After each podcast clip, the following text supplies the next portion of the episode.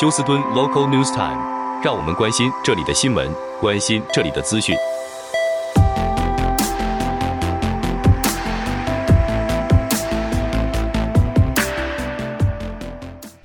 亲爱的听众朋友，您好，我是美俊，很高兴在今天星期四的节目当中，在空中和听众朋友们一块的来关心一下发生于 Houston 和德州的重要消息。首先和听众朋友们播报的是在休斯顿今天的天气方面，那么就和过去前几天一样，几乎天天都会有局部性的雷阵雨。那么今天的雷阵雨呢，还会夹杂着差不多是有风速将近70英里的强风，尤其是在休斯顿的西北区，因此在这边特别提醒听众朋友要留意。那么同样的，也可能会有小的冰雹，甚至会有2英寸的雨量会发生。那么今天的最低气温华氏70多度，最高气温其实在雷雨出现之前是十分的炎热，在下午是华氏90多度。那么这样子的天气将会每天持续一直到星期天，而星期天下雨的机会只有 20%。 好，我们关心一下这则新闻。警方表示，昨天晚上在 Fifth Ward 的地方，一名11岁的小女孩，她的臀部中弹，因为她的邻居和她的父亲或是她的继父正在拆手枪或是检查手枪的时候，结果子弹不幸的被误发，造成11岁小女孩的臀部受伤。现在警方已经将她的继父逮捕，询问调查。好，另外呢，是发生在7000号 Waxhalli 和 Boy Street 的地方，警方表示出了一起大车祸，一个白色的 SUV 驾驶人撞上了一个电线杆，结果车子打转之后呢，撞上另外一部黑色的轿车，当时轿车内可能是一家人，爸爸妈妈坐前面，小孩坐后面，结果撞击力之大，车上的这一对夫妻当场死亡，小孩送医观察。那么警方表示，这个开白色 SUV 的驾驶人很可能是酒驾而造成的车祸。好，接下来我们看一下，就是昨天和听众朋友们谈到新上任 HISD 的校总监表示呢，从今年的秋季学期开始， HISD 将会使用新的评鉴方式来作为日后 HISD 校长薪水的主要根据。那么现在所谓的 HISD， 所有学校的校长，不论是学校表现的好表现的差，学校的各方面，老师的成绩，学生的成绩，或是学校的成绩，似乎跟校长的薪水没有半点干系。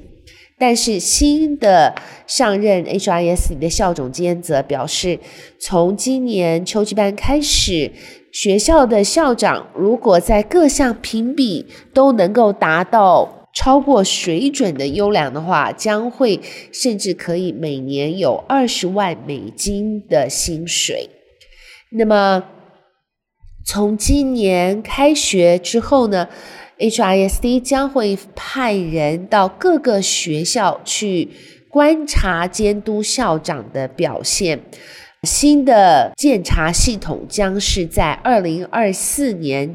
这个学年度开始。目前校长的薪水应该是10几万，但是到了2024年将会显著的因为好的表现而到20万。那么对一些特别像是在学生成绩或是居住在比较贫困的这些学校的学生们，他们的校长呢会得到比较多的奖金的协助，或是这个校长的学生人数是特别多的话，也会得到更多的加分。那么 HISD 的校总监则表示，在2025年将会把这样子的一个评鉴方式从校长推广到各个老师身上。好，再来看一下休斯顿市议会昨天通过了将以620亿美金，这是2024年的一个预算案，而这620亿美金的预算案呢，最让人注目的就是将会有2000万美金将致力于在对某些地区的地下水道进行特别的疏通和管理，尤其是休斯顿 75% 的地下水道通常在出问题的时候呢，都是属于在比较穷的地区，因此现在市政府的一个新的市规是让这些比较穷的地区的地下水道呢，完全由市政府来管理。好，最后我们来看一下，这是在休斯顿的几名特别著名的大律师，现在都卷入到德州的政治论坛了。因为自从上个星期五，德州的司法部部长 Ken Paxton 突然被德州议会，他们的这是属于下议会投票让他被迫罢免之后呢，他请了休斯顿著名的律师叫 Tony Busby 来为他辩护。那么 Tony Busby 呢，他也接受的媒体访问的时候，他说这一次的 impeachment 或是弹劾是完全不合章法，因为这些下议会的代表们特别选在 Memorial Weekend， 也就是5月底的这一个大家放假的日子，突然让司法部部长以及支持他的人措手不及，根本没有办法回击，而且呢，没有给他任何辩论和解释的机会，就让在2个多月前 Ken Paxton 才刚刚被民选上，可以说是竞选连任的他，结果最后却是以罢免收场，因此十分的不公平。那么 Tony Busby 本身，他应该算是大家都对他的名字十分的熟悉，因为去年或是前年他还准备参选休斯顿市市长。那么除了 Tony Busby 这个大律师的名字非常耳熟能详之外，另外休斯顿2个非常出名的律师是 Dick DeGurion 和 Rusty Harden， 这2名律师呢，则会代表在共和党的这个下议会，他们这个 House Impeachment Manager 就是专门做这次弹劾的经理。所以呢，总共可以看到3名大律师将会因为这一次司法部长的弹劾案